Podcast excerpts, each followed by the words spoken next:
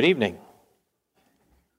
It is good to see everyone here tonight. I was a little confused about the order tonight too, and so um, maybe we've got it, gotten it mixed up, but um, I feel like I'm up here a little bit early, but I've got a long sermon anyway, so that's good.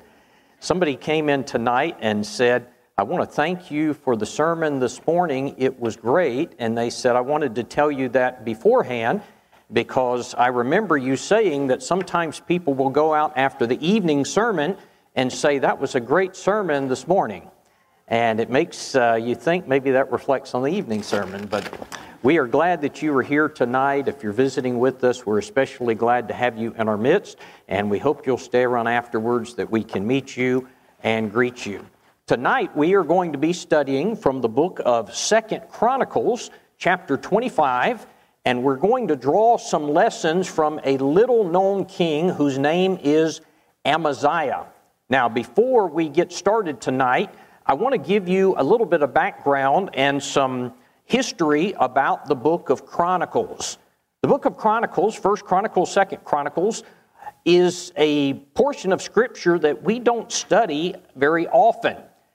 It's kind of a hard book because you've got a lot of so-and-so beget so-and-so beget so-and-so, and there's a lot of names that are hard to pronounce, and it seems like there's a lot of repetition in the Chronicles because you have a lot of the same things that appear in First and Second Samuel and First and Second Kings, and so a person might think, why all of this repetition? I mean, you can read about King Amaziah in Second Kings chapter fourteen, and then you can read about him in Second Chronicles chapter twenty-five. But the thing is, there are some extra facts that we learn in the Chronicles that are not in the Kings. I want you to understand why the Chronicles were written. The people of Judah, that is the southern kingdom of God's people, they've been in captivity for seventy years in Babylon. And now they're starting to come back home. They're going back to Jerusalem. And they're being led by Ezra, and they're being led by Zerubbabel, and they're coming back to repopulate the land, and they're going to rebuild the temple, and they're going to rebuild the walls. And the Chronicles were written for them to say, you've got to remember your history. And so, of course, it's going to duplicate some things because he's reviewing their history. And so sometimes there are details that are left out, and sometimes there are details that are added, but the purpose of the Chronicles is to say to Judah, look back over your history and remember this. When the people served God, things went well, and when they transgressed the will of God, things went badly. And so you've got to be faithful to God. That's the reason you don't have all of the history. He's picking out specific points. Now, there are nineteen kings in the southern kingdom of Judah. And by the way, the Chronicles were written almost exclusively for Judah. Now, we're going to talk tonight about Amaziah, and I want to begin by giving you his family tree, because oftentimes you appreciate a person better when you understand where they came from. And don't you sometimes wonder how much your family history affects you? I mean, of course, every person has a choice, but there's a certain amount of who you are simply because of your mom and daddy and your grandparents and things that get passed on to you and that you inherit. So we're going to start and we're going to do the family tree for Amaziah, and we're going to go back to King Ahab. Now, you remember King Ahab, he was a wicked king, and he takes a wife. Now, uh, for reference sake, King Ahab is in the northern kingdom. And King Ahab is going to take a wife who is a Phoenician princess. That is, she comes from a land filled with idolatry. She was probably beautiful, I don't know. But you remember her name is Jezebel. Well, Jezebel brings her false gods into the northern kingdom of Israel, and she largely succeeds in converting Israel into a completely idolatrous nation. Now, Ahab and Jezebel are going to have a daughter, and her name is Athaliah, and she's just like her mama. Athaliah is wicked, and she grows up to think, what if I could convert the southern kingdom of Judah? Now, Israel is already idolatrous in the northern kingdom, but what if I can get the southern kingdom also. And so she sets her sights on marrying this, the king in the southern kingdom. So you've got the daughter from the northern kingdom wanting to marry the king from the southern kingdom. His name is Jehoram, and she does that. She marries Jehoram, and she brings her idolatry into the southern kingdom. Now, Athaliah and Jehoram, they're going to have a son, and his name is Ahaziah. And so what's going to happen is eventually Jehoram is going to be assassinated, and so she ends up ruling, but she does it through her son Ahaziah. Now, that's going to work for a while as long as he's alive, but the problem is she doesn't have the blood of David in her. She rules only by marriage. After a year, Ahaziah is killed, and so now she's in a pickle because she's going to lose her power. And the throne is going to pass on to someone who has the blood of David, and she's going to be out. And so she does the unthinkable. She kills the seed royal. She kills all the members of her family, including her grandchildren, in order to eliminate the Davidic blood, the blood of David. And that way she can stay on the throne, except there's one thing she doesn't know about. Somebody hides a baby, and his name is Joash. He's got the blood of David. He is a legitimate descendant, and so they hide him for seven years. And after seven years, they bring him out, and they make him the king. He's a seven-year-old king. It happens very rapidly, and Athaliah comes out, and she sees what's happened, and she starts screaming, treason, treason, and she lives about ten minutes after that, and they take her life pretty quickly. And so Joash is the king. He's only seven years old. I'm sure he has advisors. Eventually, he's going to grow up, and he has a son, and his name is Amaziah. And that's the man we're going to talk about tonight, King Amaziah. So we're going to begin in Second Chronicles twenty-five and verse one. The Bible says Amaziah was twenty-five years old. Now, this is a good lesson for all of us, but if you are in your twenties, I want you to pay special attention because Amaziah is in his twenties when the story starts. He reigned twenty-nine years in Jerusalem. His mother's name was Uh, Johadan of Jerusalem, and he did that which was right in the sight of the Lord, but not with a loyal heart. I want you to pay special attention to that. He did that which was right in the eyes of God. Is that good? Of course that's good, but the text says not with a loyal heart. What does that mean? I think what that means is he technically did that which was right, but his heart wasn't in it. Does that matter to God? What if you do right, but your heart is not in it? I want you to hold that thought because we're going to come back at the end. I got to move quickly because this is a long chapter. Verse three, now it happened as soon as the kingdom was established for him that he executed his servants who had murdered his father the king. However, he did not execute their children, but he did as was written in the law, the book of Moses, where the Lord commanded, saying, the fathers shall not be put to death for their children, nor shall the children be put to death for their fathers, but a person shall die for his own sin. Now, this is out of Deuteronomy chapter twenty-four and verse sixteen. That's where he got it. And so he starts out as twenty-five years old. The very first thing he does is he executes those who killed his daddy. But he doesn't kill their children. A lot of kings would have done that. They would have killed the children because they would have thought them to be a threat. But he says, no, I'm going to obey the law of Moses. And so immediately, we've got hope for this king. Now, what we're going to do tonight is we're going to have, I'm going to do this kind of like a, a movie, kind of like a play. We're going to break this into six different scenes, six points. Scene number one, I'm calling Numbering the People. It comes from verse five. Moreover, Amaziah gathered Judah together, and he set over them captains of thousands and captains of hundreds, according to their fathers' houses throughout all Judah and Benjamin. And he numbered them from twenty-five years old and above, and he found them to be three hundred thousand choice men able to go to war, who could handle a spear and a shield. And so he kills those who murdered his father, and then he numbers the army. Does that remind you of anything? First Chronicles chapter twenty-one, you remember David numbered the people. Incidentally, why was David wrong when he numbered the people? I mean, he's the king. What would be wrong with numbering the people? And the answer is he was putting his confidence in the number of the people, not in God. An atheist would do this sort of thing. But God told David, be faithful to me and I will fight the battles for you. There's no need to number the people. But David goes to Joab and he says to Joab, I want you to go and number the people from Dan in the north all the way to Beersheba. That is, number the whole kingdom. And Joab says this, I want you to listen closely. Joab says, may the Lord make his people one hundred times more than they are, but my Lord the king, are they not all the Lord's servants? And they belong to him. Why then does my Lord require this thing? Why should he be the cause of guilt in Israel? That is, Joab said to King David, you don't need to number the people. God is with the people. Don't do this. This is a mistake.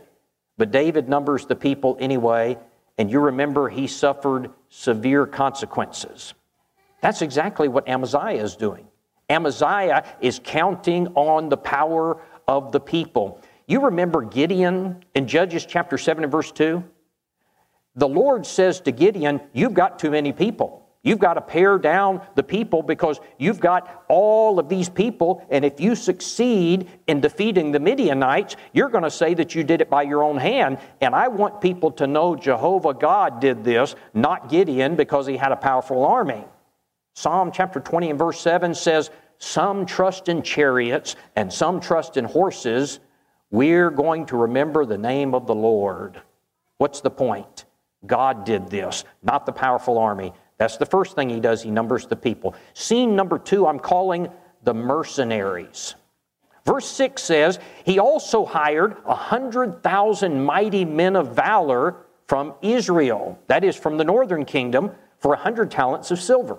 Now I want you to bear in mind, God has warned Judah, don't make deals with Israel. Stay away from Israel. They're filled with idolatry. Well, Jeroboam, back in the beginning, he had corrupted Israel. He had started idol worship, and they had only gotten worse. And so the Lord says, keep your distance from Israel. Well, Amaziah is figuring that he needs four hundred thousand men in order to go to battle, and he only has three hundred thousand. And so what he does is he goes and hires one hundred thousand mercenaries from the northern kingdom to help him fight against the Edomites. Now, you know what a mercenary is. A mercenary is a soldier for hire. He doesn't have loyalty. He doesn't care about politics. He's just doing it for the money. Keep going. Verse seven, but a man of God, a prophet, came to Amaziah and said, O king, do not let the army of Israel go and fight for you. The Lord is not with Israel, nor with any of the children of Ephraim. But if you go, be gone. Be strong in battle. Even so, God shall make you fall before the enemy, for God has power to help and to overthrow. What he's saying is this. You go right ahead and do this, but God's not going to be on your side if you do it. Brethren, there is a lesson here for us. Christian, in your life, never, ever doubt what God says about the future. Now, you could make a lot of application to this. First Corinthians fifteen thirty-three, evil companions corrupt good morals. Sometimes we think, ah, it doesn't matter. It's not going to happen to me. Don't doubt what God says about the future. He says, be not deceived. Evil companions corrupt good morals. So anyway, Amaziah has hired one hundred thousand mercenaries, and the prophet of God says, if you go ahead with this, you're going to lose. Here's scene three. I'm calling this the one hundred talents of silver and arguing with God. Verse nine, Amaziah said to the man of God, but what shall we do about the one hundred talents which I have given to the troops of Israel? You understand what he's saying here? The prophet of God just said, you can't do this. These mercenaries, you've got to unemploy them or you're going to lose. You've got to reverse this decision. And I want you to bear in mind, this is coming straight from God. This is God who is speaking. What would you expect the king's response to be? You would think he would say, yes, Lord. But what does he say instead? He says, but what about the hundred talents? I've, I've already paid them a hundred. I've already paid these guys. This is kind of like a, I want you to imagine a bride, and she's going to get married in a week and a half. The wedding is all ready, and everybody's excited, and she and her fiance go to a restaurant, and he gets up to go to the restroom, and he leaves his cell phone there. And she picks it up, and she, she thumbs through it, and she comes across some text messages from the day before, and he is having a romantic conversation with another girl, and, and it's bad. And so what happens is she comes to you, the bride-to-be comes to you, and she says to you as her friend, what should I do? What are you going to tell her? You're going to say, you got to cancel this wedding. You got to get out of this right now. This is going to be a disaster. What if she says to you, but I've already paid the caterer and it's non-refundable? What would you say to that?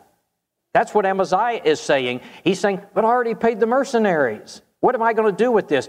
Have you ever been, men, have you ever been driving? You got your wife with you, and maybe you have turned south when you should have gone north, and after a while, she says, I don't recognize anything. I think we're going the wrong direction. Imagine if a man responded and said, yeah, but we've invested so much time going in this direction, we just can't turn around now. Sometimes it seems like that, doesn't it? How many people have been this way, maybe with reference to obeying the gospel?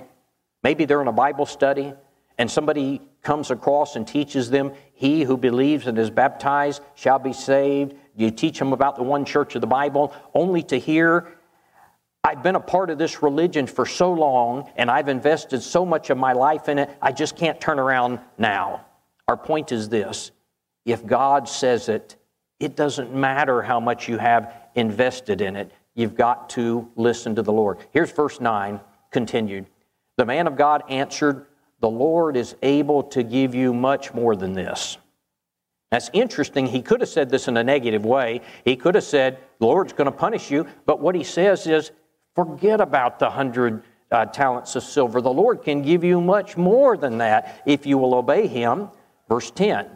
So Amaziah discharged the troops that had come to him from Ephraim to go back home.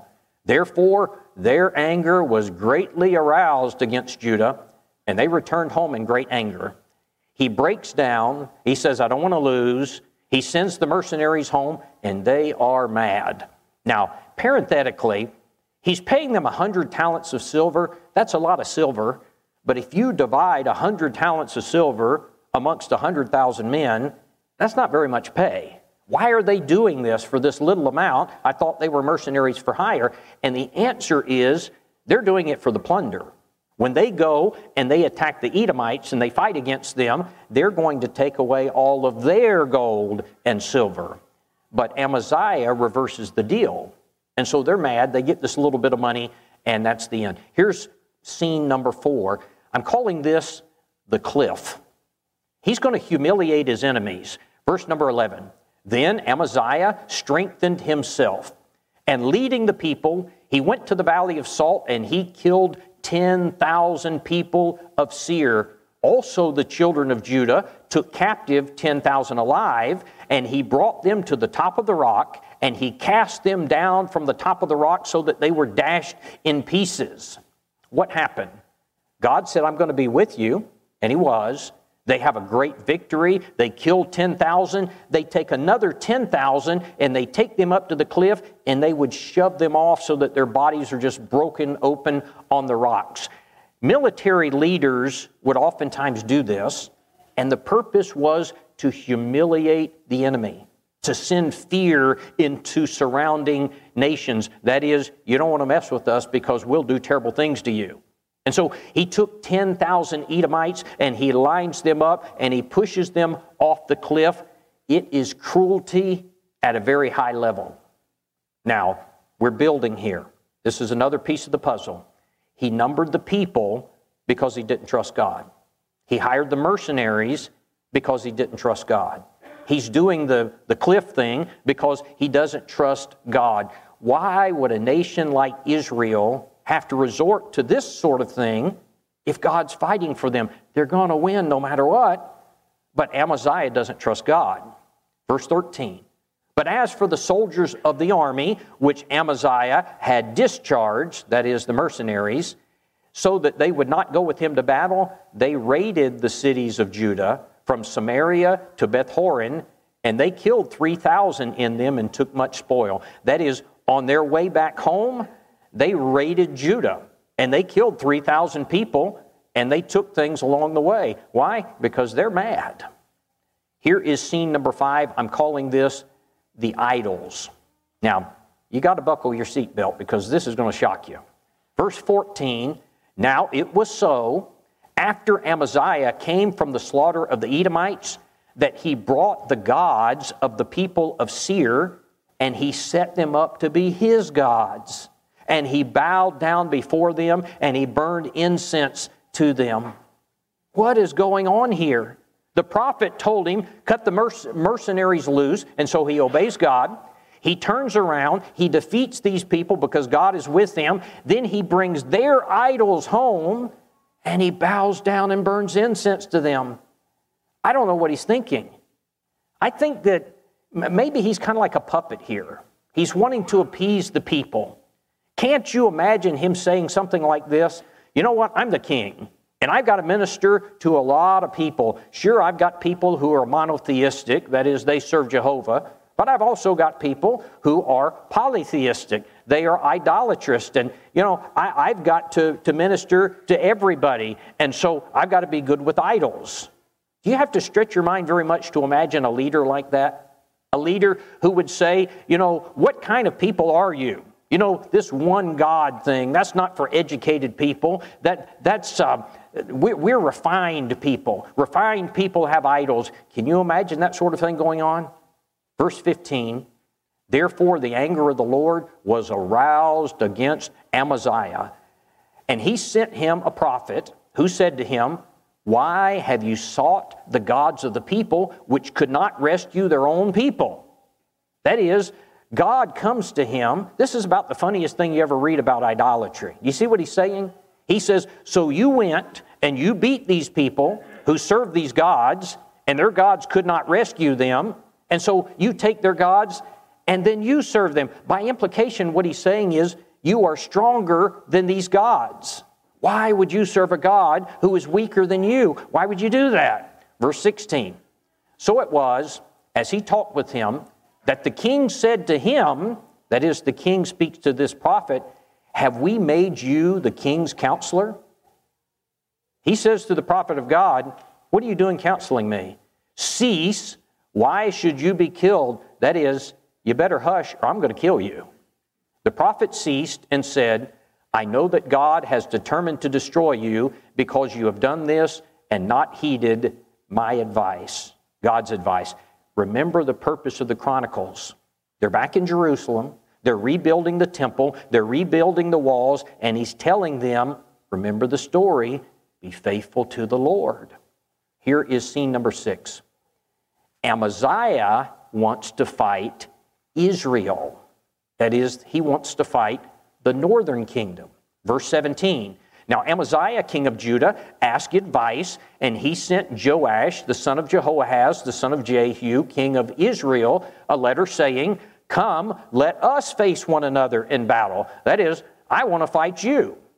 Why does he want to fight the northern kingdom? I don't know. It might be because of the, the mercenaries and the attack and killing the three thousand. Maybe he's angry about that. Maybe at this point he just thinks he's a tough guy. You know, he just mopped Edom and tossed ten thousand off a cliff.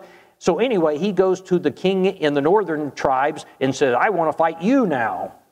Verse eighteen, and Joash, king of Israel, sent to Amaziah, king of Judah, saying, the thistle was in Lebanon. Now, a thistle is the lowest form of vegetation. It's a weed. The thistle sent to the, the cedar that was in Lebanon. The cedar is the largest, strongest, most powerful tree. So you've got a weed talking to a tree, and he says, give your daughter to, the, to my son as wife. This is amusing. What he's saying is, this little weed comes to a great tree and says, we're equals. That is, let's uh, have a marriage between us because we are equals. And he says, A wild beast was in Lebanon and passed by and trampled the thistle. Indeed, you say that you have defeated the Edomites, and your heart is lifted up to boast. Stay at home now. Why should you meddle with trouble, that you should fall, you and Judah with you? But Amaziah would not heed, and it came from God. So the king in the northern kingdom says, you're nothing. Your head's big right now because you just beat the Edomites. Stay home or I'm going to crush you. But it says Amaziah would not, because this was from God. What does that mean when it says it's from God? I don't think it means God made him do it, but this is providence. God works things out through providence. Sometimes God punishes people through his providence and the decisions that we make. Deuteronomy four and verse seventeen says, the Most High rules in the kingdoms of men and gives it to whomsoever he will.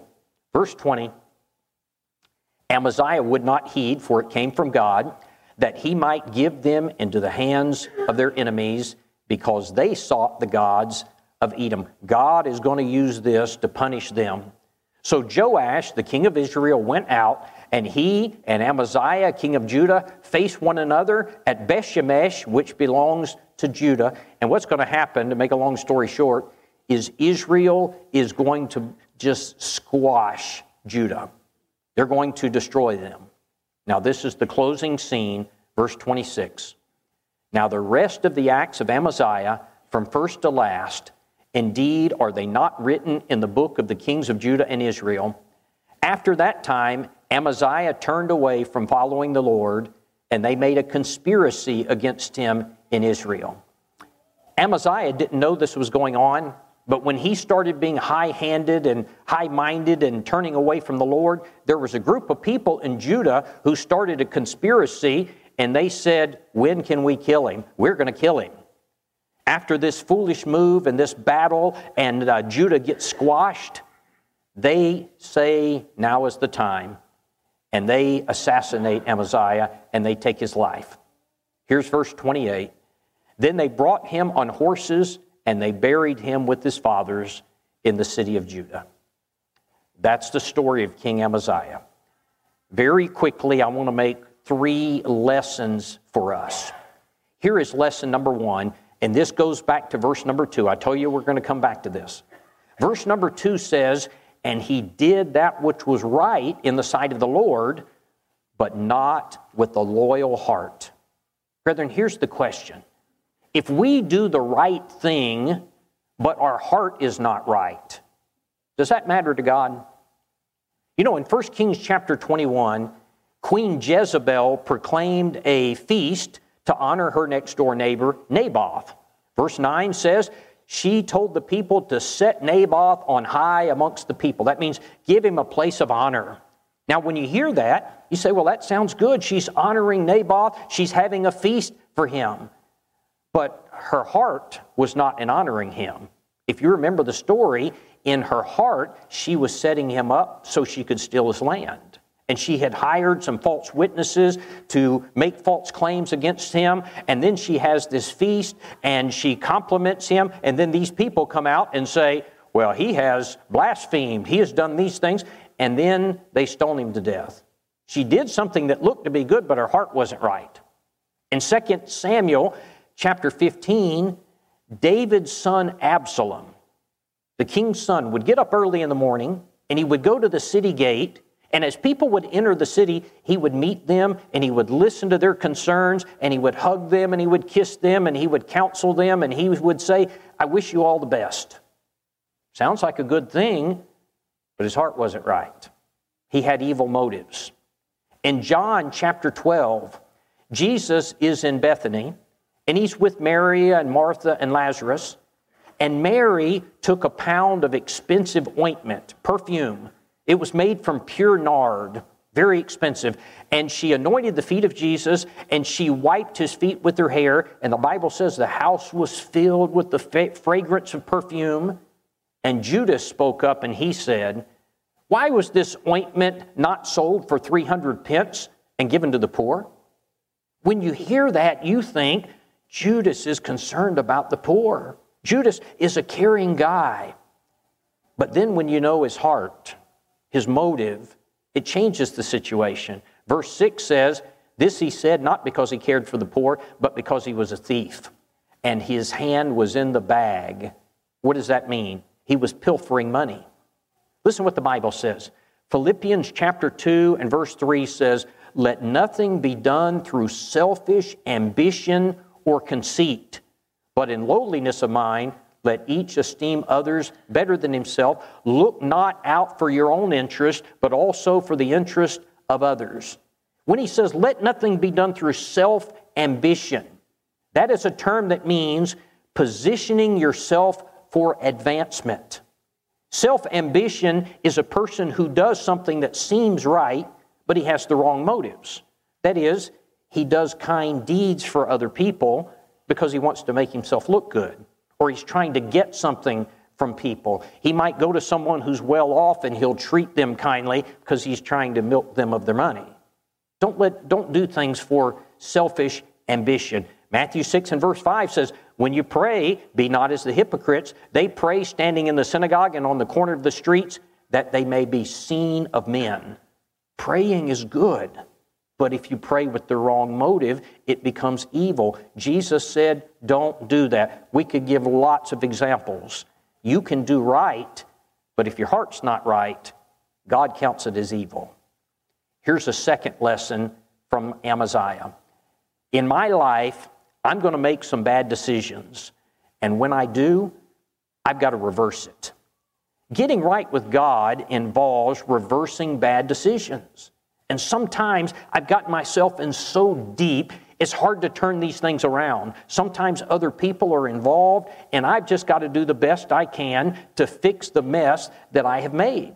Amaziah has started down a bad path with these mercenaries, and he didn't want to go back. He's in an awkward situation. He's going to make one hundred thousand mercenaries mad at him. He doesn't want to do it. But the thing is, when you start down the wrong path, you've got to turn it around no matter how difficult it is. Mark chapter six, Herod has been watching Herodias dance, and he makes a promise. He says, I will give you anything you want, up to half the kingdom. And she said, I want the head of John the Baptist. What should he have done? He should have stopped right then, but he didn't, because a lot of people had heard him do this, make this vow, and it's put him in an awkward situation. He should have stopped and said, this is on me. I can't do it. I ran my mouth. I made a mess. He is a righteous man. Brethren, in life, sometimes I'm going to make decisions that are going to make a mess. Sometimes it's going to cost me money. Sometimes it's going to interrupt uh, uh, reputations and relationships. But I've got to turn around and do what's right. Here's the last lesson, and it's this. When he was twenty-five years old, he served the Lord, but not with a loyal heart. When he is fifty, when he's in his fifties, he's unfaithful. You see where it leads? If a person is serving the Lord and he's just going through the motions and his heart is not right, it's not going to take him to a good place. You've got to serve the Lord and you've got to do right, but your heart has to be in it. Let's learn the lesson tonight from Amaziah. Thank you for your good attention this evening. It may be that we have someone here tonight who needs to respond to the Lord's invitation. Maybe you're here tonight, you want to become a Christian. You've got the opportunity to come forward, confess your faith. We'll baptize you in Christ for the remission of your sins. Maybe you're here as a person who is a Christian. Maybe you haven't had your heart right with God, and maybe you need to repent. Maybe you desire the prayers of your brethren on your behalf. Tonight, if you need to respond to the Lord's invitation, we would be delighted to assist you. We invite you to come as together we stand and sing the invitation song.